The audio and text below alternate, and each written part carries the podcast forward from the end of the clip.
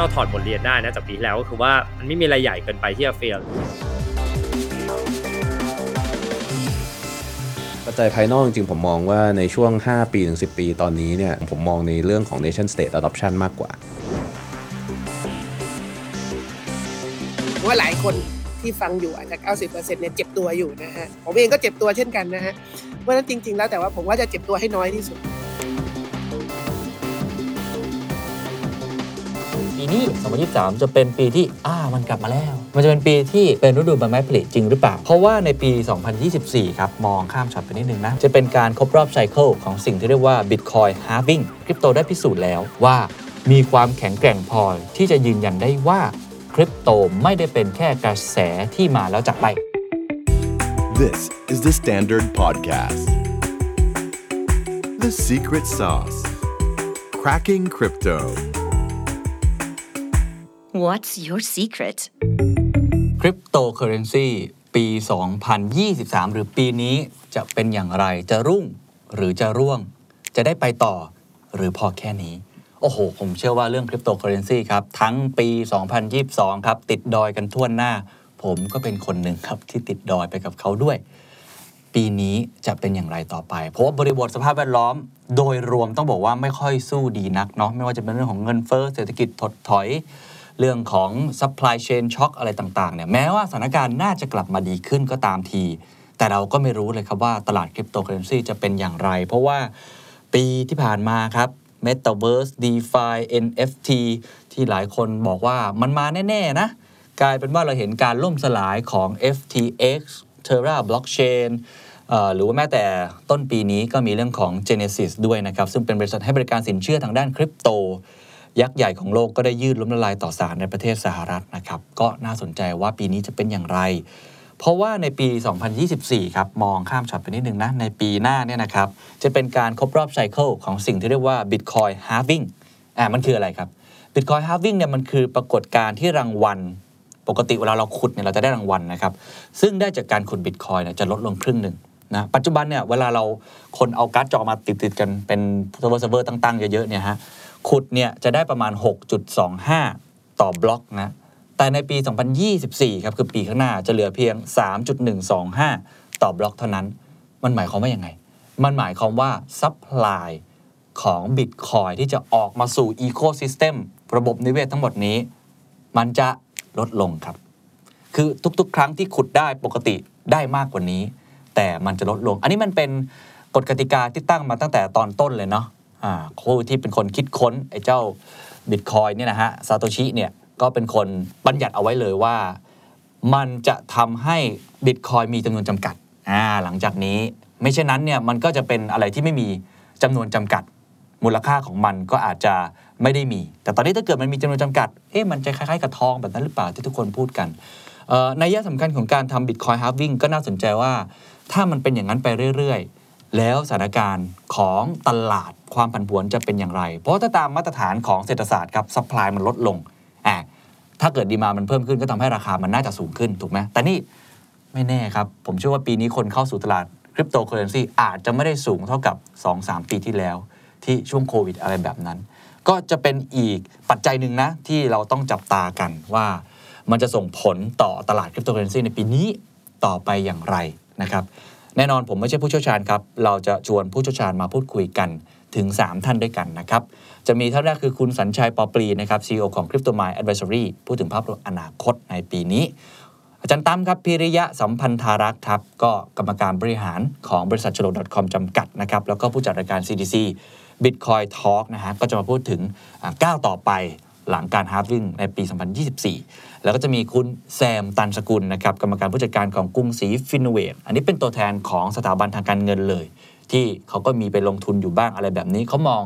สินทรัพย์ดิจิตอลอย่างไร ในฐานะสถาบันทางการเงินที่เป็นแบบ traditional มาก่อนเลยนะครับแต่ว่าก่อนอื่นก่อนที่จะไปฟังมุมมองของทั้ง 3 ท่าน ผมอยากจะมาเล่ามุมมองในเชิงของสำนักข่าว The Standard เองละกัน ก็คือ The Standard Wealth นะครับสองอนาคตนะฮะจาก ฤดูหนาวติดดอยกันทั่วหน้าเนี่ยนะฮะจะมาสู่ฤดูใบไม้ผลิในปี 2023 จริงหรือเปล่า ยังทยอยซื้อเก็บได้ไหมเนี่ย มีใครทยอยซื้อเก็บอยู่บ้างไหมฮะ หรือว่าเข็ดแล้วไม่เอาดีกว่า เราลองดูกันครับ เขาไปอย่างนี้ก็บอกว่าปี 2023 จะเป็นปีแห่งการพิสูจน์ ในวงเล็บต้องบอกว่าต่อไปครับ เพราะว่าบิตคอยยังไม่ได้พิสูจน์ตัวเองได้ดีขนาดนั้นนะ มองย้อนหลังกลับไปในช่วงปลายปี 2017 จะเห็นว่าบิตคอยขึ้นทำจุดสูงสุดอยู่ที่ระดับ 19,720 ดอลลาร์ ก่อนที่จะปรับตัวลงไปมากกว่า 80%ลงไปทำจุดต่ำสุดที่ราว 3,158 ดอลลาร์ในช่วงปลายปี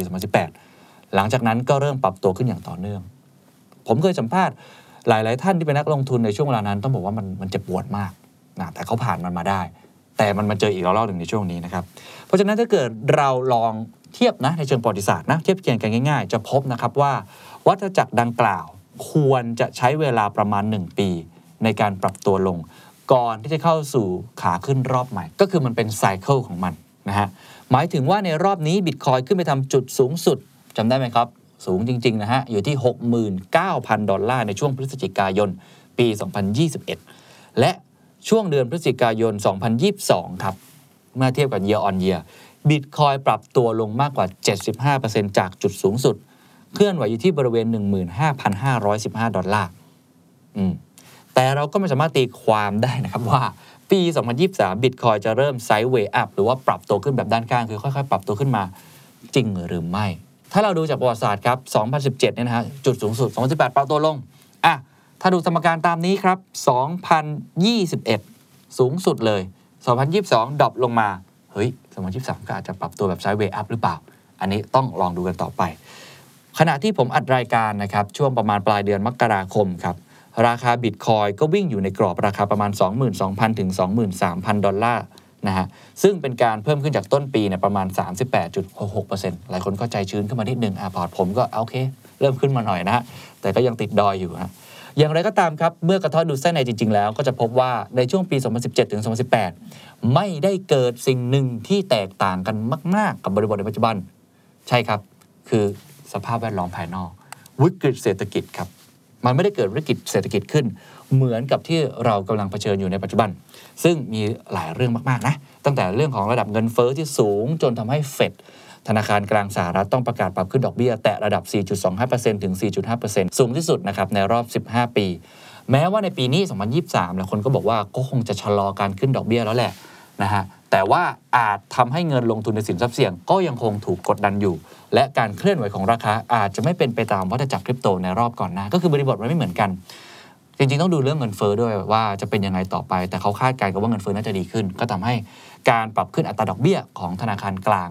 นะฮะก็น่าจะมีการชะลอลง แต่ถึงกระนั้นครับท่ามกลางความท้าทายของสินทรัพย์ทุกชนิดในปี 2022 ครับตลาดคริปโตได้พิสูจน์แล้วว่ามีความแข็งแกร่งพอที่จะยืนยันได้ว่า คริปโตไม่ได้เป็นแค่กระแสที่มาแล้วจากไป โดยเหรียญใหญ่ เช่น Bitcoin Ethereum BNB Binance นะครับและอื่นๆก็ยังคงอยู่ แม้ว่าจะมีหลายเหรียญที่หายไปแล้วก็ตามทีนะฮะอะน่าสนใจครับ ตอนนี้ต้องบอกว่าเราเหลือเพียงผู้แข็งแกร่งครับ ในปี 2023 ครับ จะเริ่มเห็นได้ว่าผู้ประกอบการคริปโตจะเริ่มเหลือน้อยรายลงไปเรื่อยๆ จากการที่ปี 2022 มันมีผู้ประกอบการหลายรายที่พูดตามตรง ก็คือเป็น human error อ่าผมฟังบทวิเคราะห์มาจาก Bloomberg หรือว่า Financial Times เขาให้ความคิดเห็นคล้ายๆ กัน นอกจากบริบทภายนอกเมื่อกี้ที่กล่าวไปแล้วเฮ้ยจริงๆมันคือความโลภอะครับมันคือความโลภหรือว่าไม่ซื่อสัตย์ใช้เงินกู้เกินตัว โครงสร้างธุรกิจไม่แข็งแรง แล้วก็อาจจะถูกซื้อหรือควบรวมจนกระทั่ง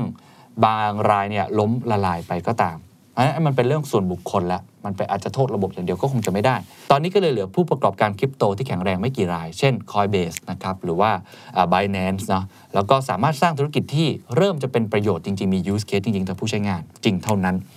ในช่วงเวลาปี 2023 ครับ เราจะเริ่มเห็นการนำบล็อกเชนหรือคริปโตมาใช้ในภาคธุรกิจและภาคบริการมากขึ้นเรื่อยๆ ซึ่งมากกว่าการแค่ speculate หรือว่าการเก็งกำไรเท่านั้น เพราะจำนวนผู้ใช้งานที่จะต้องการเข้าไปในโลกคริปโต เพราะต้องการเพียงแค่การเก็งกำไร ก็จะน้อยลงไปเรื่อยๆครับก็เข็ดนั่นแหละครับทำให้ภาคธุรกิจต้องสร้าง use case หรือการใช้งานจริงออกมา ซึ่งก็ต้องดูว่ามันจะมี use case มากน้อยแค่ไหนนะครับเขาบอกว่าตอนนี้หมดยุคฝุ่นตลบและเข้าสู่ความชัดเจนมากยิ่งขึ้น ปี 2022 ครับ เป็นปีที่มีเหตุการณ์แพลตฟอร์มคริปโตจำนวนมากในขาดความโปร่งใสเยอะแยะเลยนักลงทุนจำนวนมากเสียหาย ความเชื่อมั่นล่มสลาย แล้วก็นักลงทุนก็เริ่มตระหนักที่จะดูแลและรักษาเหรียญของตนเอง ตามคำกล่าวที่บอกว่า not your keys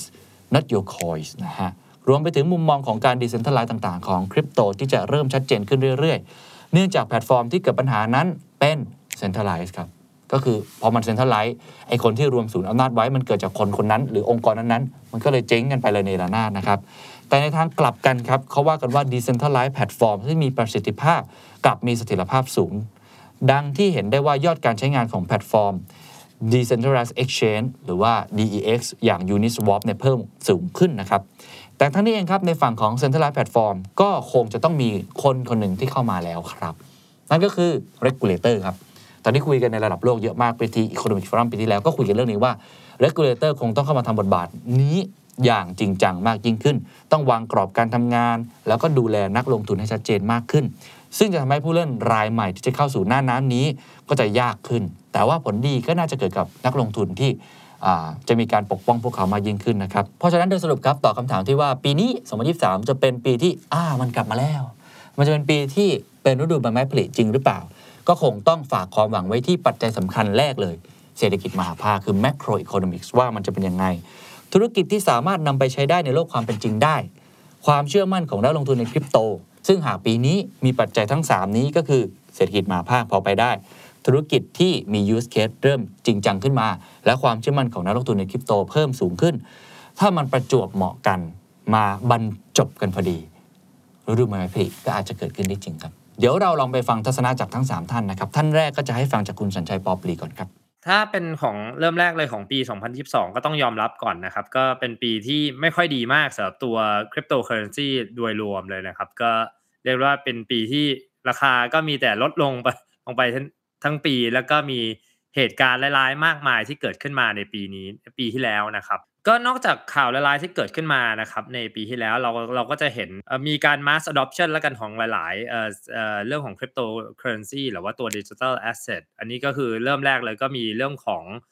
NFT ต่างๆ ที่กำลังเกิดขึ้นมาเป็น community นะเราจะเห็นแบรนด์ยักษ์ใหญ่มากมาย ไม่ว่าจะเป็นอย่าง Nike Adidas Dolce Gabbana หรือว่าแม้แต่ Reddit เองก็ตามเนี่ยที่ลงมาเล่นเรื่องของตัว เอ่อ digital asset ผ่านตัว NFT หรือว่าแม้แต่แบรนด์อย่าง Starbucks เองก็ตามเนี่ยที่ประกาศทำเรื่องของ loyalty point กับตัว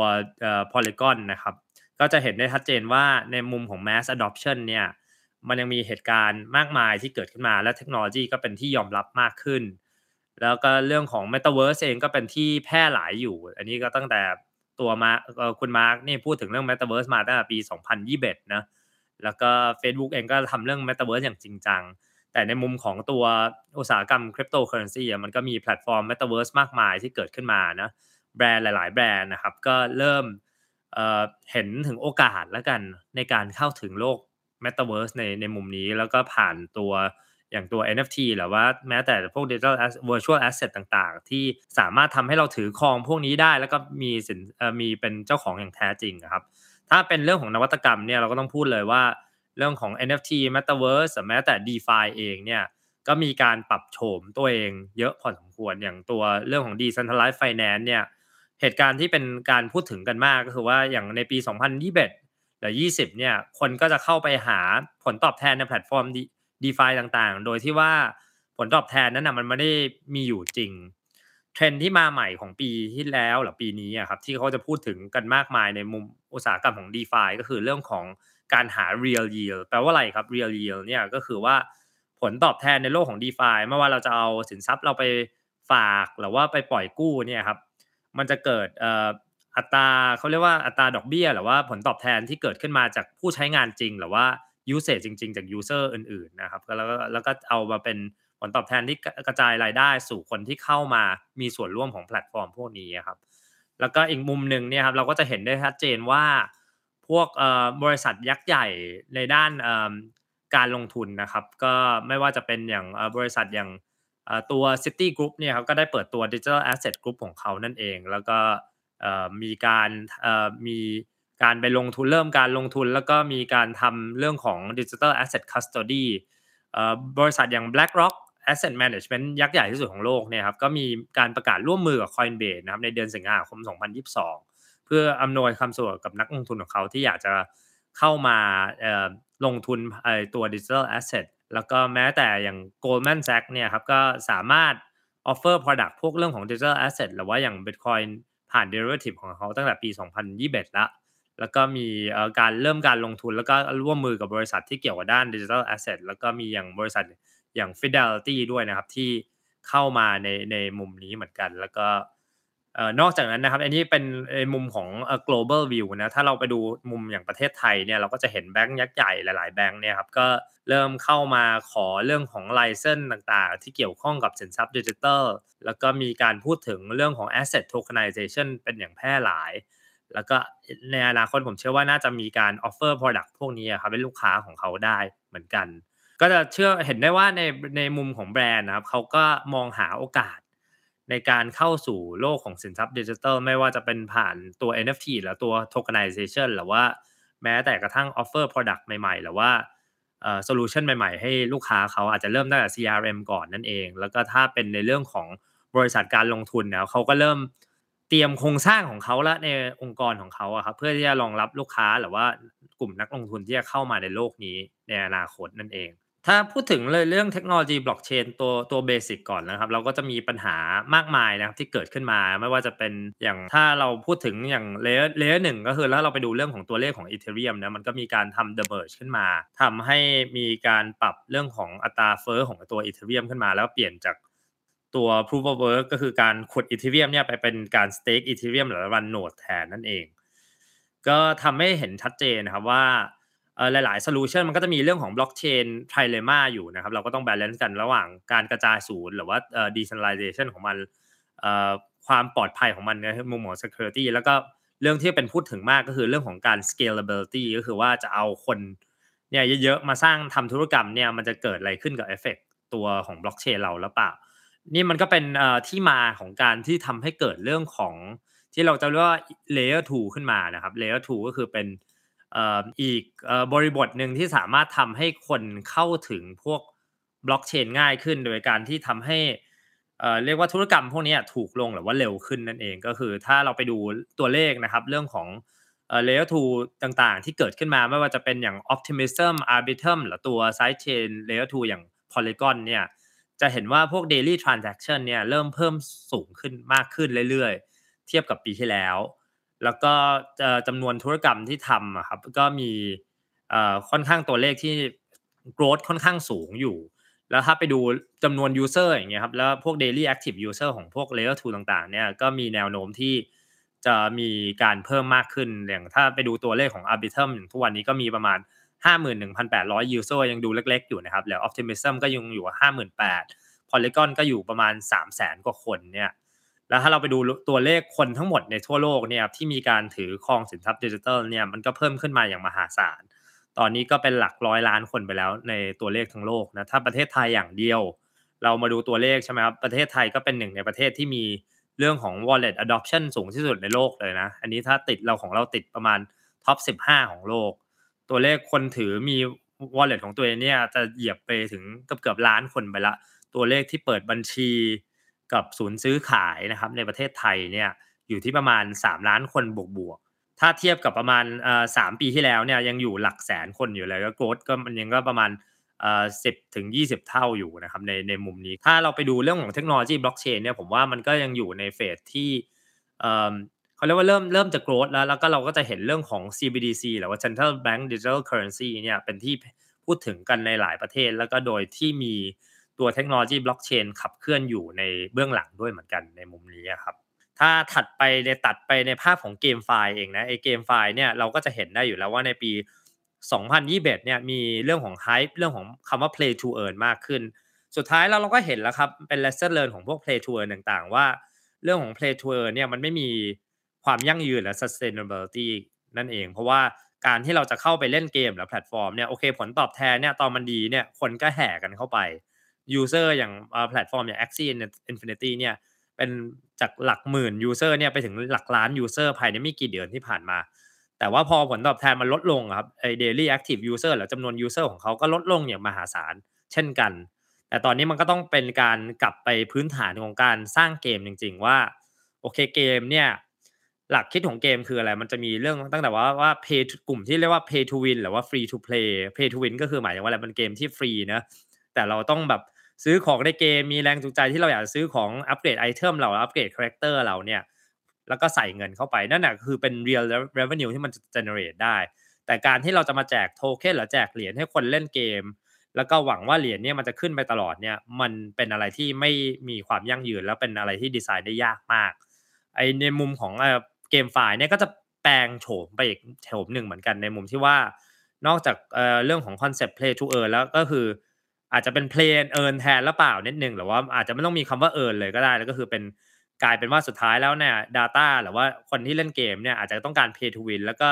ตัว NFT หรือว่าตัวพวกสินทรัพย์ดิจิทัลอะไรพวกนี้ก็มาตอบโจทย์ได้ในมุมของเขาครับ แล้วก็ถ้าเป็นเรื่องของ Metaverse เองนี่ก็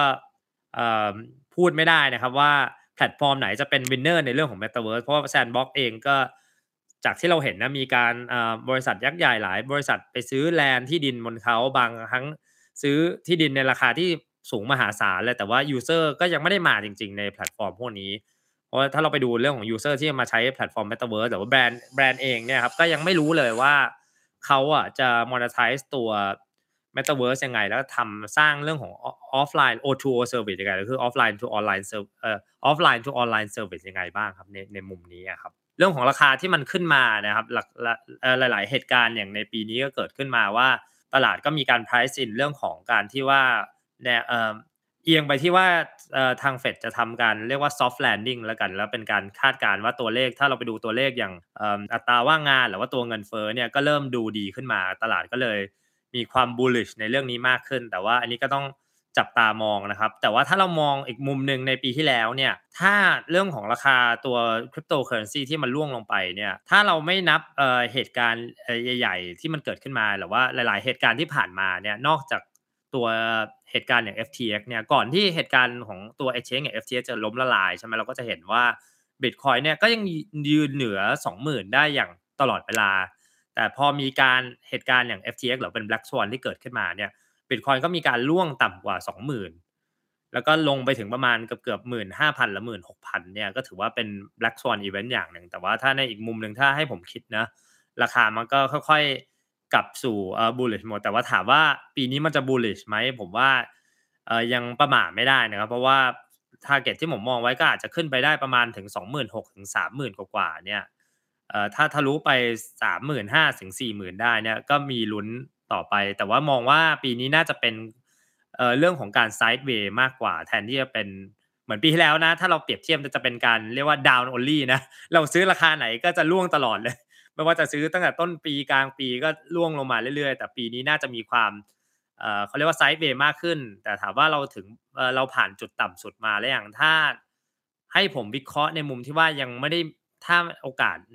ไม่มีเรื่องของ Black Swan ที่เกิดขึ้นมาอีกเนี่ยก็อาจจะมองว่า ราคาที่ต่ำสุดเนี่ยอาจจะผ่านไปแล้ว ถ้าเรามามองย้อนสถิติลองดูอย่างเงี้ยครับว่าในปี 2019เนี่ยมันก็ลดลงไปประมาณเอ่อเอ่อสามสี่พันเหรียญหรือว่าแล้วก็ไปลดลงมาอีกรอบหนึ่งหนักๆตอนที่ช่วงที่เกิดวิกฤตโควิดที่เกิดขึ้นมาทำให้บิตคอยร่วงจากประมาณ6 7พันเนี่ยแปดพันนะลงไปถึงประมาณเกือบเกือบสี่พันเหรียญต่อหนึ่งบิตคอยเนี่ยถ้าเราไม่ดูเรื่องของ แมกโครหรือว่าแบล็กสวอนที่เกิดขึ้นมาในมุมของแมกโครหรือว่า geopolitical หรือว่าบวกกับในตัวอุตสาหกรรมเองเนี่ยจุดต่ำสุดก็อาจจะผ่านไปแล้วก็ได้ครับในมุมนี้ แต่ผมก็เชื่อว่า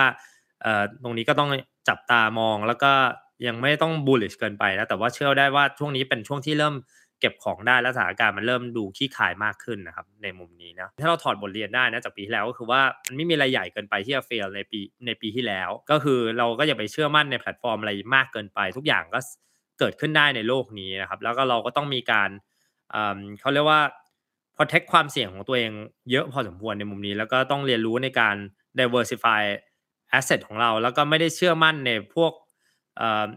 ผู้เล่นใหญ่ๆ ที่เรามองมองว่าเขาแบบเป็นโอ้โหสุดยอดนักลงทุนเนี่ยหรือว่าเป็น smart money นะบางครั้งอาจจะไม่ได้ smart ด้วยซ้ำนะครับเพราะว่าอาจจะมีแค่ว่ามีทุนทรัพย์เยอะกว่าเราบางครั้งเนี่ยเออแล้วก็มีเรื่องของที่น่าน่าจับตามองก็คือเป็นพวกถ้าเราผมพูดเรื่อง d e f าไปแล้ว ตอนนี้มันก็มีปัญหาใหญ่ใน d e f าเรื่องของการ hacking และ security issue ต่างๆเนี่ยที่เกิดขึ้นมาในการใช้ d e f าแพลตฟอร์มพวกนี้ แล้วก็ที่เราทำให้เราเห็นได้ชัดเจนเลยก็คือว่า ตัวคริปโตเองเนี่ยอุตสาหกรรมมันก็ยังยึดอยู่กับตัว macro economy อยู่นะครับในในปัจจัยในพื้นฐานเศรษฐกิจใหญ่นั่นเองเพราะแปลว่าอะไรก็คือว่าถ้าเกิดเหตุการณ์อะไรใหญ่ในเศรษฐกิจโลกครับไม่ว่าจะเป็นพวก black swan event หรือว่า geopolitical issue สงครามระหว่างประเทศต่างๆ หรือว่ามีการเศรษฐกิจไม่ค่อยดีตัวเลขอะไรอย่างเงี้ยครับมันก็จะส่งผลกระทบต่ออุตสาหกรรมคริปโตเหมือนกันก็คือแปลว่า ตัวนี้มันก็ไม่ได้ผูกขาดกับตัวหรือว่าแยกออกจากตัวสินทรัพย์ที่เป็นเรื่องของหุ้นหรือว่าอะไรต่างๆ ที่เราลงทุนกันอยู่แล้ว หรือว่า tech stock ก็ตามเนี่ยมันยังมีความ correlation กันสูงมากๆเลยแปลว่าอะไรถ้าเศรษฐกิจโลกยังทิศทางไม่ค่อยดีมากนะหรือว่าเกิดเหตุการณ์ black swan เนี่ยครับตัวสินทรัพย์ดิจิทัลเนี่ยครับก็ต้องบอกเลยว่าก็ต้องปรับตัวลงลดลงแรงกว่าพวกหุ้นหรือว่า ธุรกรรมต่างๆที่เกิดขึ้นในโลกปกตินั่นเองครับเพราะว่าเนื่องด้วยคริปโตก็เป็นอะไรที่ 24 ชั่วโมง 7 วันเนี่ยไม่มี floor ไม่มี ceiling ด้วยซ้ำแล้วก็เห็นได้แล้วว่า พวกเหรียญพวกเหรียญต่างๆเนี่ยมีการล่มสลายได้ง่ายมาก ภายในไม่กี่วันเลยด้วยซ้ำภาพใหญ่เล่าไปแล้วนะครับ เดี๋ยวอาจารย์ตั้มจะมาเล่าให้ฟังถึงเหตุการณ์สำคัญในโลกของคริปโตนั่นคือ Bitcoin halving จะส่งผลอย่างไรครับ จริงๆต้องบอกว่า halving รอบ halving รอบไหนก็ตาม halving ไม่ได้ส่งผลอะไรต่อ adoption ของ Bitcoin นะฮะแล้วก็ถ้าจะพูดแบบมากไปกว่านั้นนิดนึงก็คือ halving ไม่ได้ทำให้ราคา Bitcoin เพิ่มขึ้น หรือว่าลดลงหรืออะไรแต่อย่างใดนะ halving คือการที่ Bitcoin ลดอัตราการผลิตของตัวเองลงครึ่งหนึ่ง ซึ่งเป็นสมการที่ได้มีการกำหนดเอาไว้ในโค้ดตั้งแต่วันแรกที่มันเริ่มทำงาน ทุกๆ 2 1 0 0 0 0 บล็อกนะฮะบิตคอยที่ถูกผลิตขึ้นในแต่ละบล็อกจะลดลงครึ่งหนึ่งไปเรื่อยๆ จนในที่สุดผ่านไปประมาณ 120-130 ปีเนี่ยมันก็จะไม่สามารถผลิตเพิ่มขึ้นได้อีก คราวนี้เนี่ยอัตราการผลิตที่ลดลงเนี่ยนะฮะมันก็ทำให้หลายคนก็จะมองว่าบิตคอยจะมีความ scarce ก็คือเป็นของขาดแคลน เป็นของที่มีจำนวนน้อย หรือว่าหาได้ยากมากขึ้นนะแต่ว่าอย่างที่บอกคือมันไม่ได้ส่งผลให้ราคาขึ้น หรือว่ามี adoption เพิ่มขึ้นนะครับเพราะว่าการที่ของหายากไม่ได้แปลว่าของนั้นจะมีค่าผมสามารถมีสิ่งของที่ผมแบบรูปวาดที่ผมวาดขึ้นมาอันหนึงมันมีชิ้นเดียวในโลกเนี่ยมันไม่ได้แปลว่ามันจะมีค่า ไม่ได้แปลว่าจะมีใครให้ราคา แต่สิ่งสำคัญที่ที่ halving อ่ามีประโยชน์ต่อ Bitcoin แล้วกันนะครับก็คือการสร้างความจริงๆไม่ใช่ halving อะต้องบอกว่าสิ่งสำคัญของนโยบายการผลิตเงินของ Bitcoin ที่ไม่เปลี่ยนแปลงเอาแล้วก็เราก็สามารถคาดเดาได้ว่าปีไหนจะเกิดอะไรขึ้นเนี่ยมีประโยชน์มากๆในแง่ของการรักษามูลค่า เมื่อบิตคอยมีมูลค่าขึ้นมา ถ้ามันเป็นเงินที่มีนโยบายการเงินที่เปลี่ยนแปลงได้ตามใจชอบ อยากจะผลิตเพิ่มเมื่อไหร่ก็ได้ อยากจะลดจำนวนลงเมื่อไหร่ก็ได้ เมื่อมันมีราคาเพิ่มขึ้น คนก็จะอยากผลิตเพิ่มขึ้นอำนาจในการแรงกระตุ้นที่ทำให้คนอยากผลิตเพิ่มขึ้น ก็จะทำให้การผลิตเร่งจำนวนขึ้น มีบิตคอยมากขึ้น เฟอ้อขึ้น แล้วในที่สุดก็ราคาจะไม่ขยับไปไหนนะฮะหรือร่วงลงด้วยซ้ำเมื่อเมื่อความต้องการกระแสความต้องการนั้นตกลง แต่มันส่งผลยังไง มันส่งผลในแง่ที่ว่ามันเป็นเรื่องเล่าที่น่ารักดีนะผมมองอย่างนั้น แล้วพอมันเป็นแบบนั้นเนี่ยทุกครั้งที่มันมี halving มันก็จะเป็นประเด็นที่พูดถึงขึ้นมาว่าอ๋อนี่คือเงินที่แข็งแกร่งนี่คือเงินที่เป็น sound money นี่คือเงินที่มันมีจำนวนจำกัด ประเด็นเหล่านี้จะถูกแบบเหมือนยกขึ้นมาแล้วกันเป็นกระแสนะกระแสตรงนี้ก็มักจะตามมาด้วยการที่คนหลายคนก็เริ่มหันมาสนใจ หันมาศึกษา หรือว่าหันมา ไม่ว่าจะเป็นการซื้อเพื่อเก็บออมหรือซื้อเพื่อเก็งกำไรกำลังซื้อเหล่านี้ก็จะผลักดันให้ราคาเพิ่มขึ้นนะครับแต่ถ้าสังเกตดีๆจะเห็นว่าทุกครั้งที่เกิด halving อะราคามันไม่ได้ขึ้นเพราะ halving แต่พอมันมี demand เพิ่มขึ้นเนี่ย halving เนี่ยเป็นตัวผลักดันให้ให้ demand เหล่านั้นเนี่ยนะฮะมัน มันก็พอ demand เพิ่มขึ้น เราอยากจะยกจำนวนเอ้ยอัตราการผลิต supply เพิ่มขึ้นแต่เรายกไม่ได้ มันก็เลยไป reflect ที่ price ที่เพิ่มขึ้นแบบก้าวกระโดดแทน ดังนั้นทุกๆ cycle 4ปี 4 ปีเนี่ยไซบิตคอยน์มันจะมี cycle ของ demand ด้วย ช่วงที่มีคนหันมาสนใจมันเยอะๆมี demand เข้ามาเยอะช่วงที่ demand หายไปเป็น cycle ของมัน ซึ่งระยะเวลาใกล้ๆกันประมาณ 4 ปีเหมือนกัน แต่ว่าพอ demand นี้ไหลเข้ามา แล้วมันเกิดแล้วมันไหลเข้ามาหลังจากมี halving แล้วเนี่ยนะการ halving ก็จะส่งผลให้ราคามันยก เรียกว่ายกพื้นขึ้นไป ยกฐานขึ้นไปสู่อีกระดับหนึ่งแล้วกันนะเราจะเห็นอย่างนี้เรื่อยๆ จากตอนที่บิตคอยน์อยู่ในระดับแบบไม่ถึง 10 เหรียญขึ้นมาเป็นระดับร้อยเหรียญเป็นพันเหรียญเป็นหมื่นเหรียญนะปัจจุบันตอนนี้ 20,000 กว่าขึ้นไปถึง 60,000 ลงมาถึง 20,000 อนาคตจะเป็นเท่าไหร่ก็จะเห็นว่าเป็นการเพิ่มขึ้นแบบทีละออเดอร์แมกนิจูดส่วนหนึ่งก็ต้องบอกมาจาก halving จริงๆ ต้องบอกว่าในช่วง 2020 ยังไม่มียังไม่มีอะไรใหม่เกิดขึ้นมากนักใน Bitcoin นะบิตคอยยังทำงานเหมือนเดิมมาตลอด 10 กว่าปีนั่นแหละนะครับแต่ว่ามันมีอัปเดตเหมือนกันนะ เพียงแต่ว่าอัปเดตของ Bitcoin ผมมองว่าอาจจะยังไม่ใช่ปัจจัยหลักที่ทำให้ราคาในช่วงปี 2020-2021เอ่อมันพุ่งขึ้นไปขนาดนั้น ผมมองว่า 2020-2021 เนี่ย ตลาดคริปโตทั้งตลาดนะขยับขึ้นไปจากกระแสของพวก d e f าเกม f i นะฮะจากที่ผมอาจจะเรียกในเชิงแบบว่าเอ่อ condes เอ๊ะเขาเรียกว่าเรียกในเชิงลบนิดนึงแล้วกันนะฮะว่าว่าเป็นการเล่นแร่แปรธาตุทางการบัญชีและการเงินเนี่ยมันดึงกระแสการ speculate แล้วการผลิตเงิน แล้วการพนันเข้ามา ซึ่งตรงนี้มันทำให้ยกขึ้นทั้งตลาดบิตคอยก็ขึ้นไปเขาด้วย แต่เทคโนโลยีบิตคอยมีอะไรใหม่ จริง ๆ ในปี 2018 มีเทคโนโลยีที่สำคัญมากที่เกิดขึ้นในบิตคอยชื่อว่า Segwit แต่ Segwit เนี่ยสิ่งที่มันทำให้เกิดขึ้นได้ก็คือ Lightning Lightning Network ซึ่งเป็นตัวที่ทำให้ Bitcoin สามารถรับส่งไปมาได้อย่างรวดเร็วกว่าเดิมนะฮะแล้วก็มีค่าใช้จ่ายในการในการทำธุรกรรมที่น้อยลงไปกว่าเดิมอีกหลายเท่า แต่ว่ามันยังไม่แพร่หลาย เทคโนโลยีมันเกิดขึ้นแล้วมันมีการพัฒนา 2020 ยังไม่แพร่หลายเท่าไหร่ จริง ๆ ตอนนี้น่าตื่นเต้นกว่า เพราะว่าเทคโนโลยีในส่วนของ Lightning Network เนี่ยพัฒนาไปไกลกว่าตอนช่วง 2018-2020 เยอะมาก นะฮะมีผู้คนใช้งานเยอะขึ้นเรื่อยๆ ประเทศทั้งประเทศอย่างเอลซาวาดอร์ใช้งานมันแล้ว หลายประเทศที่มีการใช้งานบิตคอยในชีวิตประจำวันก็ใช้งาน Lightning Network กันกันเยอะขึ้นนะฮะตัวเงินที่ล็อกอยู่ใน Lightning Network ก็เพิ่มเจริญเติบโตขึ้นกว่า 100%ในช่วงปีที่ผ่านมา เพราะฉะนั้นจริง ๆ ผมมองว่ารอบไซเคิลหน้าถ้ามันมีไซเคิลหน้าเนี่ยน่าจับตาดูเหมือนกัน เพราะว่ามันมีการเปลี่ยนแปลงแล้วในเชิงของ adoption การใช้งานแล้วก็บทบาทของ Bitcoin ที่มันค่อยๆ ก้าวเข้าสู่ เรียกว่าขั้นที่ 2 ของมันคือการทำหน้าที่เป็น means of payment หรือว่าเป็นเป็น medium of exchange ที่มีประสิทธิภาพขึ้นได้นะครับ ผมไม่รู้ว่ามีใครเก็บบ้าง แต่สิ่งที่เราเห็นจากพวก Data แบบ on chain statistic ก็คือว่าช่วงที่ราคาลงมาต่ำกว่า 20,000นะฮะหมื่นแปดหมื่นห้าเนี่ยมีการซื้อ Bitcoin ก้อนใหญ่ๆ แล้วถอนออกจาก exchange เยอะมากเยอะแบบว่าแทบจะเยอะเป็นประวัติการเลยนะครับซึ่งสูตรนี้เราก็เดาว่าน่าจะเป็นนักลงทุนสถาบันนักน่าจะเป็นถึงระดับประเทศชาติบางประเทศด้วยซ้ำมาเลยต่ออะไรอย่างนี้ที่จะสามารถซื้อก้อนใหญ่ๆขนาดนั้นได้ จริงๆก็ต้องบอกว่าไม่รู้ว่าใครนะฮะเราไม่รู้ว่าว่าว่าว่าว่าซื้อทำไม แต่ว่าเราเห็นการก็เรียกว่าตักตวงแล้วกัน ในช่วงที่ของมันลงมาราคาต่ำๆเนี่ยนะฮะค่อนข้างเยอะ ก็ก็ต้องบอกว่าเป็นเป็นทรายที่น่าสนใจ แต่ถ้าถามผมผมมองว่าความน่าเชื่อถือความเชื่อมั่นแล้วกันของนักลงทุนโดยเฉพาะอย่างยิ่งนักลงทุนสถาบันในบิตคอยในช่วงปีที่ผ่านมาก็ต้องลดลงอยู่แล้ว แต่ว่ามันไม่ได้ลดลงเพราะตัวบิตคอยแต่ลดลงจากภาพลักษณ์โดยรวมของของตลาดคริปโตเลยนะฮะโดยเฉพาะยิ่งพวกเคสที่เราเห็นบริษัทที่อาจจะใหญ่อย่างเช่นระดับ FTX ซึ่งเป็น Exchange อันดับ 2 ในโลกคริปโตเนี่ยกลายเป็นว่าเป็นไม่รู้จะเรียกว่ามันคืออะไรเลยนะฮะข้างในนั่นคือแบบเละเทะเละตุ้มเปะโกงเงินลูกค้าปั่นเงินปั่นบัญชี จนจนจนทำให้ชื่อเสียงมันเสียหมด เพราะฉะนั้นกลุ่มคนก็จะมีอีกกลุ่มคนประเภทหนึ่งที่มองคริปโตเป็นภาพรวม เราก็ไม่ได้แยกแยะบิตคอยหรือคริปโตหรืออะไรต่ออะไรออกมาว่าตัวไหนเป็นอะไรเอาไว้ทำอะไรเนี่ยกลุ่มคนตรงนั้นก็คงจะมีภาพลักษณ์ที่คงจะมองตลาดนี้ในภาพลักษณ์ที่ลบลงเยอะเหมือนกันนะครับซึ่งก็เป็นสายที่น่าสนใจ คราวนี้เนี่ยมันเกิดอะไรขึ้นมันต้องเตรียมตัวอะไรยังไง จริงๆก็ไม่ต้องเตรียมตัวอะไรมากเพราะว่าในโลกของคริปโตข้อดีอย่างหนึ่งที่ผมชอบโลกคริปโตคือว่ามันมีการล่มสลายแบบนี้บ่อยๆ นะฮะมันมีภูมิต้านทาน แล้วกันคนที่อยู่ในโลกคริปโตนานเนี่ยจะค่อนข้างมีภูมิต้านทาน แต่ว่าเราก็ต้องเข้าใจแหละว่าในทุก ๆ รอบทุก ๆ ครั้งที่มันมีกระแสมีอะไรต่ออะไรก็จะมีคนใหม่เข้ามา ซึ่งก็ต้องรับบทเรียน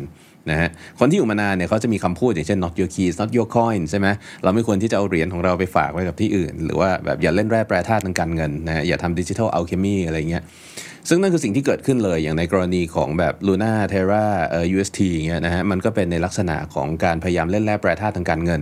โดยการสร้างโทเค็นที่ไม่ได้มีค่าอะไร ปั่นราคาให้มันมีค่า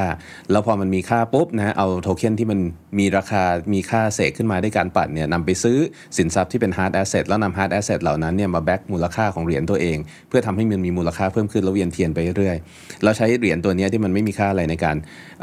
ผลิต เงินที่มันควรจะมีค่าเป็นดอลลาร์แล้วเอาเงินที่มันมีค่าเทียบเท่าดอลลาร์ตรงนี้เนี่ยไปซื้อบิตคอยน์เพิ่ม เพราะฉะนั้นถ้าเรามองในแง่หนึ่งมันก็เป็นคล้ายๆแผนในการเปลี่ยนแปลงอากาศให้กลายเป็นบิตคอยหรือสินทรัพย์อื่นๆ ที่มีความมั่นคงมากกว่านะแล้วในที่สุดเรียกว่ามันก็ไม่ประสบความสำเร็จแล้วมันก็ระเบิดใส่หน้าทุกคนนะครับในกรณีอย่างนั้นหรือในกรณี FTX เป็นการช่อโกงตรงๆ มันเกิดขึ้นมันเกิดขึ้นได้นะฮะสิ่งที่อย่างที่บอกว่ามันน่าสนใจคือในตลาดนี้เนี่ย ไม่ว่าจะยังไงก็ตาม ระดับของความโปร่งใสในการทำธุรกรรมของสินทรัพย์ต่างๆ โดยเฉพาะยิ่งสินทรัพย์ที่อยู่บนบล็อกเชนต่างๆเนี่ยนะมันมีความโปร่งใสมากกว่า traditional finance เพราะฉะนั้นสิ่งที่เกิดขึ้นก็คือความพยายามในการเล่นแร่แปรธาตุเหล่านี้มันถูกจับได้เร็ว ไม่กี่ปี 1 ปี 2 ปี 3 ปี พวกนี้มันถูกจับได้ แล้วพอถูกจับได้มันก็ระเบิด แล้วมันก็เจ๊งไป เราเทียบกับในโลกของ traditional finance ยังมีสิ่งที่เกิดขึ้นคล้าย ๆ กันเหล่านี้มากมายเต็มไปหมด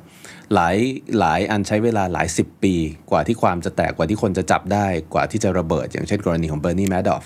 นะฮะซึ่งเหล่านี้เนี่ยพอตัวบัญชีมันไม่โปร่งใสพอธุรกรรมมันไม่โปร่งใส พอคอลเล t ทร a ไม่มีใครรู้ว่ามีอยู่จริงหรือเปล่าเนี่ยนะมันทำให้ยากต่อการตรวจสอบ ก็ก็ต้องบอกว่าเป็นเป็นเรื่องที่น่าสนใจในมุมนั้นนะครับแต่ว่าถ้ามองในแง่หนึ่งสิ่งที่ halving ทำต่อบิตคอยน์เนี่ยมันส่งผลต่อค่าที่เรียกว่าค่า stock to flow มันก็จะมีโมเดลอยู่โมเดลหนึ่งนะฮะซึ่งซึ่งก็มีคนคนหนึ่งทำขึ้นมา แล้วก็ค่อนข้างที่จะไม่ประสบความสำเร็จเท่าไหร่ ซึ่งตอนหลังเขาก็ออกมาพยายามแก้โมเดลอยู่นะว่าเขาไม่ได้ factor อะไรไปก็คือ stock to flow cross asset เอ่อ model เป็นโมเดลที่เปรียบเทียบว่า หลักๆ เลยก็คือเปรียบเทียบมูลค่าตลาดของสินค้าที่มี stock to flow ระดับต่างๆ กันในระดับความต้องการต่างๆ กัน แล้วเขาก็ค้นพบว่าเวลาที่ stock to flow ของ Bitcoin มันก้าวกระโดดเนี่ยก็คือ stock to flow มันเป็นค่าของปริมาณ Bitcoin ที่มีอยู่ในถูกผลิตขึ้นมาแล้ว หารด้วยจำนวนปริมาณ Bitcoin ที่ถูกผลิตขึ้นใหม่ในแต่ละปีถูกไหมฮะเพราะฉะนั้นทุกครั้งที่มี halving เนี่ยตัวหารมันลดลงครึ่งหนึ่ง มันก็จะทำให้ค่า stock to flow มันกระโดดขึ้นเป็นขั้นบันได แต่ว่าในขณะเดียวกันเนี่ยก่อนที่มันจะกระโดดเนี่ยค่า stock to flow มันจะเพิ่มขึ้นช้าๆอยู่แล้ว เพราะว่าทุกครั้งที่ Bitcoin ถูกผลิตขึ้นมาใหม่เนี่ยจำนวน Bitcoin ที่ถูกผลิตขึ้นมาใหม่มันมาบวกในส่วนของ stock ทำให้มันมี stock มากขึ้น Bitcoin ไม่เคยมีจำนวนลดลงนะฮะจำนวนมันมีแต่เพิ่มขึ้น แล้วในที่สุดมันจะคงที่เอ่เพราะฉะนั้น stock ของมันเพิ่มขึ้นและคงที่แต่ว่า flow ของมันลดลงเรื่อยๆ แต่พอมัน halving ปุ๊บ flow มันลดลงครึ่งหนึ่งเพราะฉะนั้นค่ามันก็จะกระโดดเป็นขั้นบันไดพอมันกระโดดขั้นบันไดปุ๊บมันก็เหมือนกับว่า Bitcoin เปลี่ยนสถานะแล้วก็ค้นพบว่า ราคา Market Cap แล้วกัน มูลค่าตลาดโดยรวมของ Bitcoin เนี่ยมันค่อนข้างจะแมทช์กันกับ Stock to Flow ของมันในแต่ละช่วงเวลานะในช่วงที่ Stock to Flow มันต่ำๆถ้า Stock to Flow ของมันพอๆกันกับพวกสินค้าของเก็บสะสมการ์ดเกมอะไรต่ออะไรพวกนี้ มันก็จะมีมูลค่า Market Cap พอๆกับตลาดการ์ดเกม พอมันเริ่มมีเอ่อเขาเรียกว่ามี Stock to Flow ที่สูงขึ้น นะฮะมีมูลค่าพอๆกับเอ้ยมี stock to flow พอๆกับพวกหุ้นในตลาด exotic หรือว่าพวกแบบเดอ derivative product อะไรพวกนี้ก็มันก็จะมีมูลค่าตลาดเท่า ๆกันกับตลาดหุ้นเหล่านั้น ซึ่งในช่วงที่ผ่านมาเนี่ยเราก็จะเห็น stock to flow bitcoin หลังจาก halving ที่แล้วเนี่ยมันลงไปอยู่ในระดับเดียวกับทองคำเขาก็มองว่า เพราะฉะนั้นเนี่ย market cap ของ Bitcoin ก็น่าจะขึ้นไปเทียบเท่าทองคำได้ ซึ่งทองคำอยู่ที่ 10 trillion US ดอลลาร์แต่ในสุด Bitcoin ไปได้แค่1 trillion 1กว่ากว่า 1.5 trillion US ดอลลาร์ก่อนที่จะร่วงลงมาตอนนี้ก็อยู่ที่ประมาณ7-800 billion นะฮะซึ่งก็หรือว่าต่ำกว่านั้นก็ไม่รู้เหมือนกันเนาะนะฮะซึ่งก็ซึ่งก็เป็นตัวเลขที่ขัดกับโมเดลพอสมควร เพราะฉะนั้นจริงๆเนี่ยก็ต้องบอกว่าผมผมไม่ได้ใส่ใจกับโมเดลพวกนี้มากนะครับถ้าต่อไปเป็นยังไงเหรอ ก็จะเป็นสินค้าที่มี stock to flow แข็งแกร่งกว่าทองคำสองเท่า แต่อย่างที่ผมบอกคือ stock to flow หรือว่าเเรื่องของอัตราการผลิตหรือ halving เอง มันไม่ได้เป็นตัวกำหนดว่าราคาสินค้าจะจะเป็นเท่าไหร่ มันเป็นแค่เกราะป้องกันการทำลายมูลค่าสินค้ามากกว่า เพราะฉะนั้นถ้าดีมานไม่มายังไงราคาก็ไม่สามารถไปไหนได้นะฮะดังนั้นผมเลยไปมองที่ demand มากกว่าว่า demand มันจะมาได้เนี่ยมันอาจจะต้องมีเขาเรียกว่าเป็น narrative คู่ขนานอีกอันหนึ่งแล้วกันที่เกิดขึ้นนะก็คือว่าคนใช้ Bitcoin ทำอะไรกัน คนใช้มันเพื่ออะไรกันบิตคอยน์มันมีค่าได้ยังไงคำตอบสั้นๆง่ายๆคือบิตคอยน์มันมีค่าเพราะมันมีประโยชน์มันมีคนใช้งานมันมันมีประโยชน์สำหรับผู้ที่ใช้งานมัน แล้วคนใช้งานมันเป็นอะไรหลายอย่างที่เราเล่ากันก็คือ ยุคแรกคนใช้มันเพื่อเป็น store value เป็นแหล่งเก็บออมมูลค่า เป็น speculative asset นะฮะเป็นสินทรัพย์สำหรับการเก็งกำไร สมมุติว่าเป็นแค่ 2 อย่างนี้แล้วกันนะเราก็จะเห็นว่ามันก็จะมีฐานเวลาที่มันขึ้นลงขึ้นลงฐานมันก็จะสูงขึ้นเรื่อยๆ เราก็จะเห็นในส่วนของคนที่ใช้เป็น store value ที่เพิ่มขึ้นเรื่อยๆ อย่างสม่ำเสมอ แต่ว่ามันก็จะมีไซเคิลที่มันวิ่งขึ้นวิ่งลง เราก็จะเห็น speculative demand ที่เพิ่มขึ้นแล้วในที่สุดหายไปเพิ่มขึ้นหายไปเนี่ยทำให้มันเกิดเป็นไซเคิลไซเคิลไซเคิลไปนะครับ แต่ที่ผ่านมาสิกว่าปีอะมันยังไม่มีอะไรที่มาเปลี่ยนแปลง narrative นี้เลย คือ Bitcoin เป็นเงินที่มีจำนวนจำกัด ถึงแม้ว่ามันจะมี halving มันก็แค่ลดจำนวนการผลิตลง มันก็เพิ่มความสามารถในการต้านทานการการดีเบสได้ แต่ว่ามันไม่ได้มีเรื่องใหม่ คนก็ใช้ Bitcoin เก็บออม พอจะไปใช้ Bitcoin ใช้จ่ายก็บอกว่ามันช้าเกินไปนะฮะมันก็เอ่อมันก็เออแพงเกินไปอะไรแบบนี้ แต่อย่างที่อย่างที่ว่าคือครั้งนี้น่าจะมีการเปลี่ยน narrative อีกครั้งหนึ่งก็คือ Bitcoin ก็เริ่มหน้าที่จะตอบบทบาทที่ 2 ของเงิน คือไม่ได้เป็นแค่ store value แล้ว แต่จะเป็น medium of exchange ด้วยด้วย Lightning Network เพราะฉะนั้นเรากำลังก้าวเข้าสู่ยุคที่ 2 เหมือนดีมาในยุคแรกมันจบแล้ว ถึงแม้ว่า stock to flow จะแข็งแกร่งขึ้นเท่าไหร่ก็ตามมันจะ scarce ขึ้นเท่าไหร่ก็ตาม ตราบใดที่มันไม่มีดีมานในการใช้งานที่มีประโยชน์มากขึ้นที่ที่ที่เข้าใจได้ง่ายมากขึ้นเนี่ยนะฮะ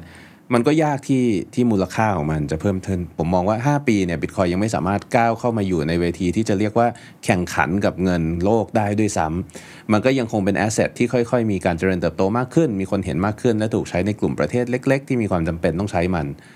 แต่ว่าไปต่อจากนั้นล่ะเป็นยังไงนะอันนี้คือสิ่งที่น่าสนใจมากกว่า ก็คือว่าพอมันอยู่ไป 30 ปีอยู่ไป 40 50 ปี ถ้ามันยังสามารถอยู่รอดได้เนี่ยนะฮะทั้งความเชื่อถือความมั่นใจความเชื่อมั่น แล้วก็ความเสถียรของราคาและมูลค่าของมันเนี่ยนะฮะก็จะค่อยๆแข็งแกร่งขึ้น คนก็จะเริ่มเห็นมันมากขึ้น ผมว่าตรงนั้นก็จะเป็นจุดจุดเปลี่ยนที่น่าสนใจแล้วกันนะครับยังไงก็ต้องมองว่าเป็นเกมยาว เพราะว่า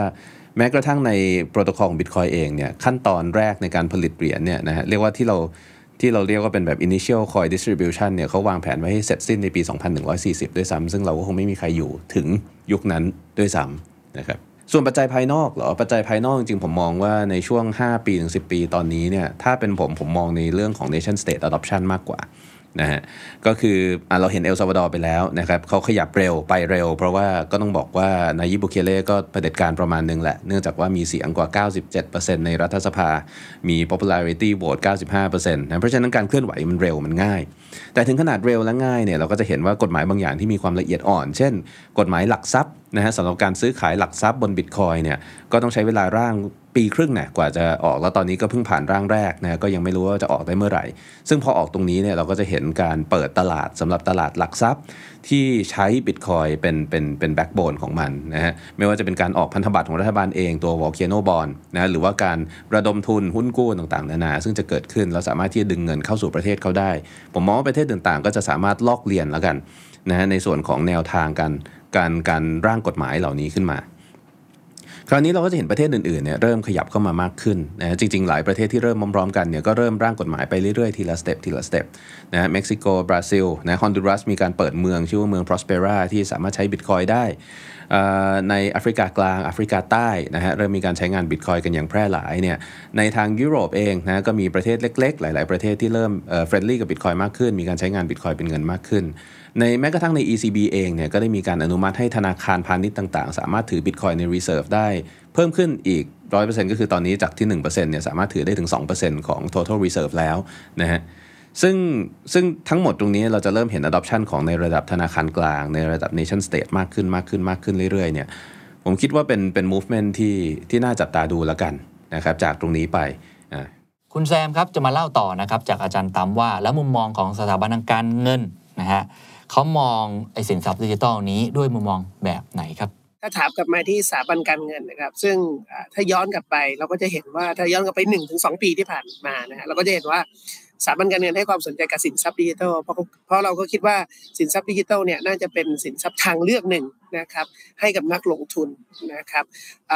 และเราก็มั่นใจว่าน่าจะเป็นสินทรัพย์ที่สามารถที่จะแนะนำให้นักลงทุนถือได้จนกระทั่งมีเรื่องเรื่องของการวิจัยที่เกิดขึ้นนะครับ ว่าคำแนะนำว่าในช่วงที่ตนที่เป็นตลาดขาตลาด bearish เนี่ยนะครับก็อยากให้ถือประมาณไม่เกิน 10%นะครับของพอร์ตมูลค่าการลงทุน กลับกันตอนนี้เป็นสู่ในตลาดที่เรียกว่าในตลาดหมีนะครับหรือตลาด bearish ที่เกิดขึ้นนะครับ อันนี้ความหมายก็คือว่า พอ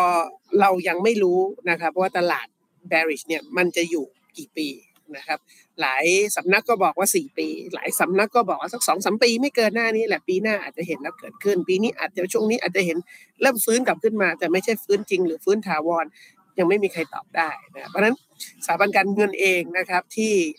สนใจที่จะลงทุนในสินทรัพย์ดิจิทัลแต่ต้องบอกนะครับว่าเราไม่ได้ลงทุนในในเหรียญนะครับ แต่เราลงทุนในสตาร์ทอัพ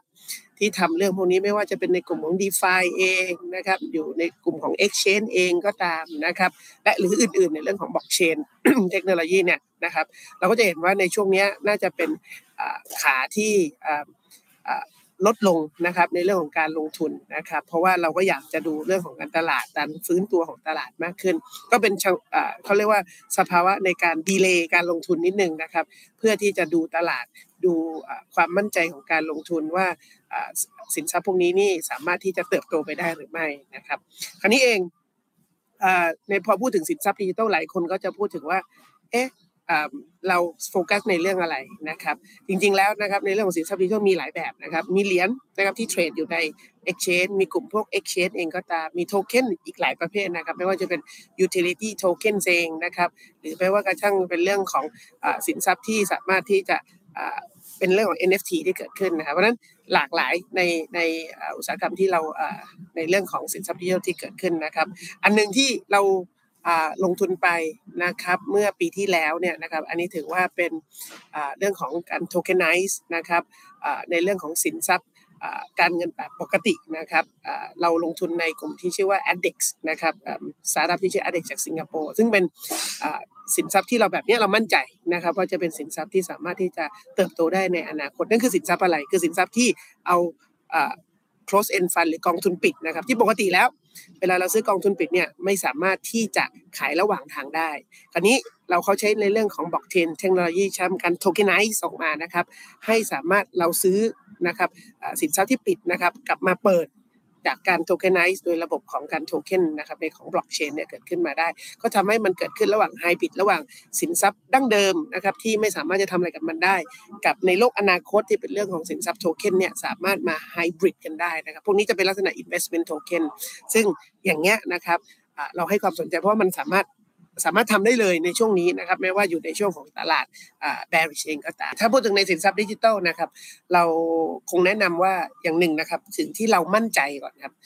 เรามั่นใจในเรื่องของ blockchain technology นะครับแน่นอนทุกสินทรัพย์ดิจิทัลมีข้างหลังเป็นเรื่องของบล็อกเชนนะครับแต่เราสนใจในเรื่องของบล็อกเชนที่เป็น infrastructure เป็นโครงสร้างพื้นฐานของบล็อกเชนที่แท้จริงนะครับเพราะเรามั่นใจว่าตัวบล็อกเชนนะครับสามารถทำให้การทำงานมีประสิทธิภาพมากขึ้น นะครับ ลดต้นทุนในหลาย ๆ เรื่องนะครับ ในเรื่องของการในแบงก์เองก็สามารถลดต้นทุนได้เยอะแยะมากมายมากมายเลยนะครับ นี่สิ่งสิ่งที่เราสนใจ เพราะว่านะครับตอนนี้ในมุมมองผมว่าไม่ใช่เฉพาะธนาคารกรุงศรีเท่านั้น แต่ธนาคารทั่วโลกนะครับกำลังให้ความสนใจในเรื่องของเทคโนโลยีเรื่องบล็อกเชนจะมีการพูดกันนะครับว่า in the future เราอยากจะเป็น blockchain based banking นะหมายถึงว่าธุรกรรมนะครับภายในธนาคารเองไม่ว่าจะเป็น ธุรกรรมผลิตภัณฑ์ที่นำเสนอให้กับลูกค้า หรือ engine ข้างหลังของธนาคารเนี่ยจะใช้เทคโนโลยีของเรื่องบล็อกเชนเพื่อทำให้มีประสิทธิภาพมากขึ้น ผมยกตัวอย่างครับ ในช่วงตลาดหมีเนี่ยเราเห็นชัดเจนกับตลาด d e f าเป็นตลาดที่ให้การเติบโตเป็นพิเศษนะครับ เติบโตมาก จนเราเห็นอย่างสตาร์ทอัพอย่างบางตัวที่ผมมักจะชอบยกตัวอย่างตัวนี้อยู่บ่อยๆนะอย่างเช่น Compound Finance ที่ทำ d e f านะมีมูลค่านะครับ total market นะครับอตอนนั้นอยู่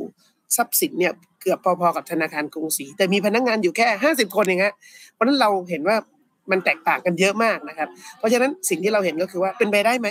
ในอนาคตถ้าเราจะปล่อยกู้นะครับ โดยที่ใช้ระบบบล็อกเชนเทคโนโลยีนะครับ และทำให้ต้นทุนการปล่อยกู้ลดลง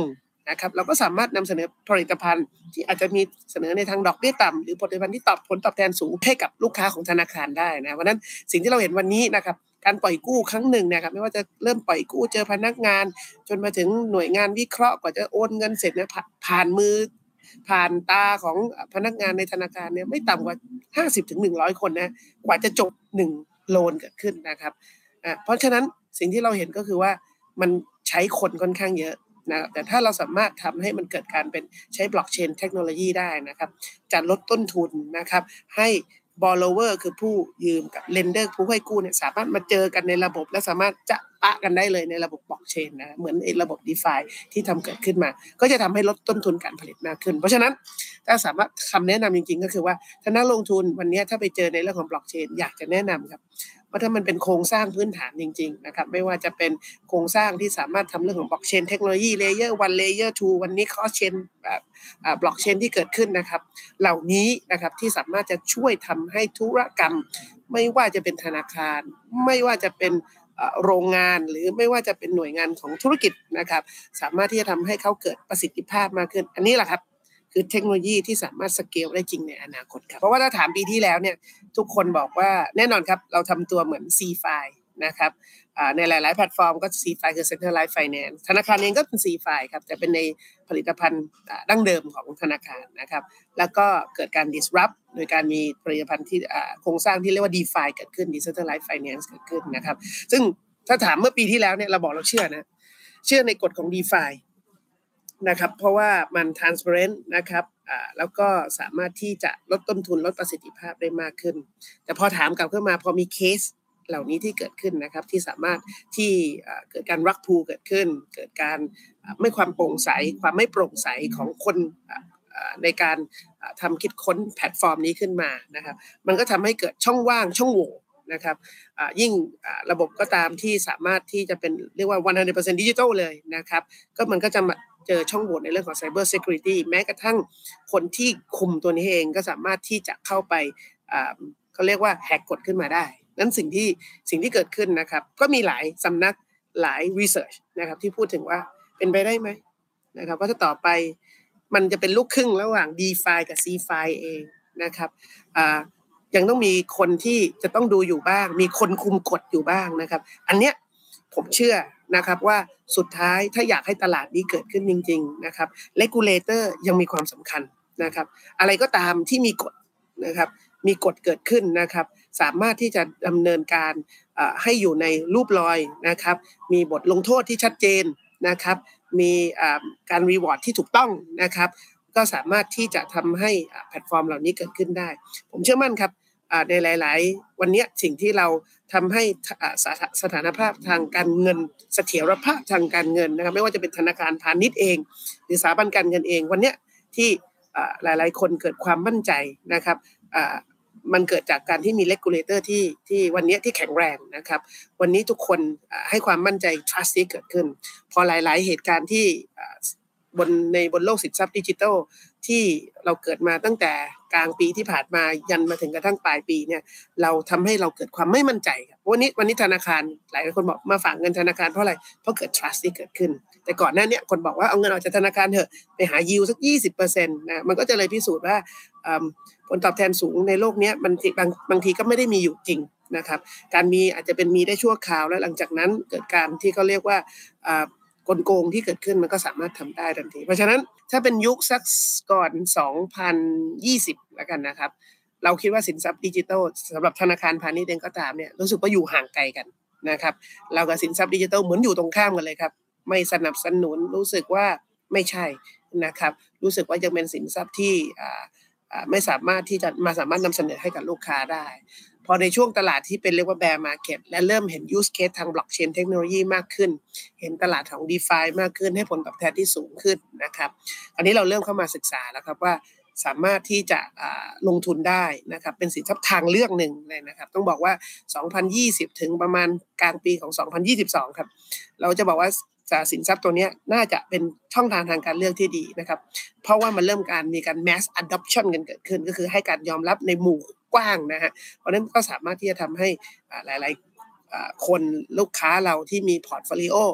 อยากจะทำการ maximize ตัวพอร์ตโฟลิโอเพราะว่าในตลาดขาอื่นเนี่ยนะครับตกลงแต่สำหรับตลาดขาของคริปโต digital asset ช่วงนั้นเนี่ยกำลังอยู่ในช่วงการเติบโตมากขึ้น เราก็เลยสามารถที่จะเรียกว่าตอนนั้นก็ศึกษาแล้วครับว่าสามารถที่จะมานำเสนอเป็นช่องสินทรัพย์ทางเลือกให้กับลูกค้าได้นะครับ แต่วันนั้นเราก็ mention ว่าไม่เกิน 10%ของพอร์ตโฟลิโอนะนะครับ จนกระทั่งมาเกิดการล่มสลายก่อนเกิดขึ้นของ FTX อ Luna ก่อนถูกไหมฮะแล้วก็ตามด้วยของ FTX ที่เกิดขึ้นนะครับเพราะฉะนั้นสิ่งที่เราเห็นที่เกิดขึ้น เพราะว่าตอนเนี้ยธนาคารพาณิชย์เองก็คงจะต้องเขาเรียกว่ารอจังหวะนะครับ และก็ดูในหลากหลายเรื่องไม่ว่าหนึ่งนะครับในเรื่องของสภาวะตลาดแน่นอนครับ ก็ยังรู้สึกว่าเรื่องของสภาวะตลาดยังเป็นเรื่องที่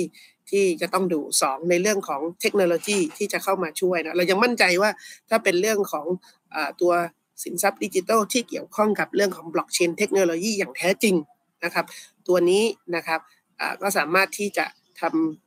มีความมั่นใจในอนาคตที่สามารถจะเติบโตได้เช่นกันนะครับ อย่างเช่นอีเธเรียมเนี่ยเราก็ถือว่าเราเป็นสินทรัพย์ที่เราเรียกว่าเรามั่นใจนะครับบิตคอยก็เช่นเดียวกัน แต่ว่าลักษณะของอีเธเรียมเนี่ยเป็นเป็นระบบที่สามารถที่จะเอาไปต่อยอดในหลากหลายในเรื่องของเทคโนโลยีได้เพราะนั้นเราก็จะเห็นว่าเหล่าหลักเหล่านี้เชื่อใจได้นะครับ แล้วก็ 3 ก็คือในเรื่องของอการปิด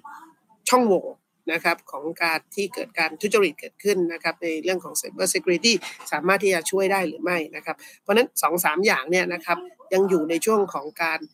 ที่ผมว่าเข้าใจว่าทุกธนาคารพาณิชย์กำลังให้ความสนใจนะครับ แล้วก็ศึกษาไปในระยะเวลาเดียวกันนะครับ แต่ยังไม่ได้เอานำไม่ได้ลงทุนการลงทุนใน tech startup เหล่านี้ยังมีบ้าง แต่อาจจะชะลอลงนะครับ เม็ดเงินอาจจะน้อยลงในช่วงนี้ นะครับเพื่อรอจังหวะเพื่อรอโอกาสอีกครั้งหนึ่งสำหรับการนำเสนอให้กับลูกค้าธนาคารอยู่ในช่วงการศึกษานะครับคงต้องศึกษาไปอีกสักระยะหนึ่งนะครับ จนกว่าทุกอย่างจะสามารถนำมาเสนอให้ลูกค้าเพราะเราก็ต้องนำเสนอให้ลูกค้า ในบริบทที่มีความเสี่ยงที่ยอมรับความเสี่ยงได้ระดับหนึ่งนะครับ แต่สิ่งที่มาแน่ๆปีนี้ครับคืออ บาทดิจิทัลหรือ CBDC ที่ธนาคารแห่งประเทศไทยนะครับกำลังจะผลักดันนะครับให้เกิดการใช้จ่ายในเรื่องของ CBDC ที่เกิดขึ้น ซึ่งอันนี้ประเทศไทยก็ถือว่าเป็นประเทศลำดับแรกๆลำดับต้นๆในโลกสำหรับธนาคารเองนะครับเราก็สามารถที่จะทำเรื่องของสินเชื่อเพื่อวัตถุประสงค์ได้ชัดเจนนะครับ ต่อไปนี้ธนาคารให้เงินให้สินเชื่อไป เราก็บอกว่าสินเชื่อเหล่านี้ต้องไปซื้อของเหล่านี้ที่เกี่ยวข้องกับธุรกิจคุณที่แท้จริงเท่านั้น เราทำไว้ this merchant เข้าไปได้นะครับ นี่คือสิ่งที่ CBDC retail CBDC จะทำได้ และทำให้ก่อเกิดประโยชน์ในในสภาวะเศรษฐกิจอย่างนี้ที่แท้จริง เราจะใช้เงินทุกบาททุกสตางค์นะครับ ได้อย่างมีประสิทธิภาพมากขึ้นนะครับ นี่คือสิ่งที่ ปีนี้เนี่ยเราจะเห็นครับ ผมว่าหลายคนที่ฟังอยู่อาจจะ 90%เนี่ยเจ็บตัวอยู่นะฮะผมเองก็เจ็บตัวเช่นกันนะฮะเพราะนั้นจริง ๆ แล้วแต่ว่าผมว่าจะเจ็บตัวให้น้อยที่สุดเพราะนั้นการเจ็บตัวให้น้อยที่สุดคือหนึ่งนะครับมีคำแนะนำแล้วครับว่าการลงทุนในสินทรัพย์ดิจิทัลเนี่ยไม่ควรเกิน 10%ของพอร์ตโฟลิโอที่เรามีนะครับแต่ผมเห็นน้องๆ หลาย ๆ คนถือเกินร้อยเปอร์เซ็นต์อีกนะครับเพราะฉะนั้นความเสี่ยงมันเกิดขึ้นแน่นอน เข้าใจเราอยู่ในอายุที่เสี่ยงได้เสี่ยงนะครับ แต่ สมมติถ้าเราอยู่ในอายุที่เสี่ยงแล้วมีผลกระทบนะครับแนะนำก็คือไม่ควร 10%ของการลงทุนนะครับอะคราวนี้ 10%ของการลงทุนนะครับ ตอนนี้ผมว่าถ้าถือยังไงก็ไม่ควรเกิน 10 แล้วถือ 10 ตอนนี้คุณจะไปถืออะไรนะครับ แน่นอนตอนนี้มันอาจจะลดลงได้ต่ำกว่า 10ถึง5หรือ3%เลย เพราะว่าเนื่องจากเขาเรียกว่าผลิตภัณฑ์การทางการเลือกเนี่ยน้อยลงนะครับ เพราะฉะนั้นสิ่งที่ดีก็คือแน่นอนครับคริปโตนะครับคริปโตที่ไม่มี ฟาวเดชันพื้นฐานที่ชัดเจนนะครับ วันนี้ขึ้นได้ทุกอย่างก็ลงได้นะครับ ลงและลงแรงด้วย เพราะนั้นสิ่งที่เราจะเข้าไปก็คือว่าเราไม่ควรจะหลีกเลี่ยงของเรื่องนี้นะครับ แต่เราควรจะลงทุนในสินทรัพย์ที่เขาเรียกว่าแข็งแรงนะครับจะบอกถ้าจะลงทุนก็ต้องมั่นใจกับตัวที่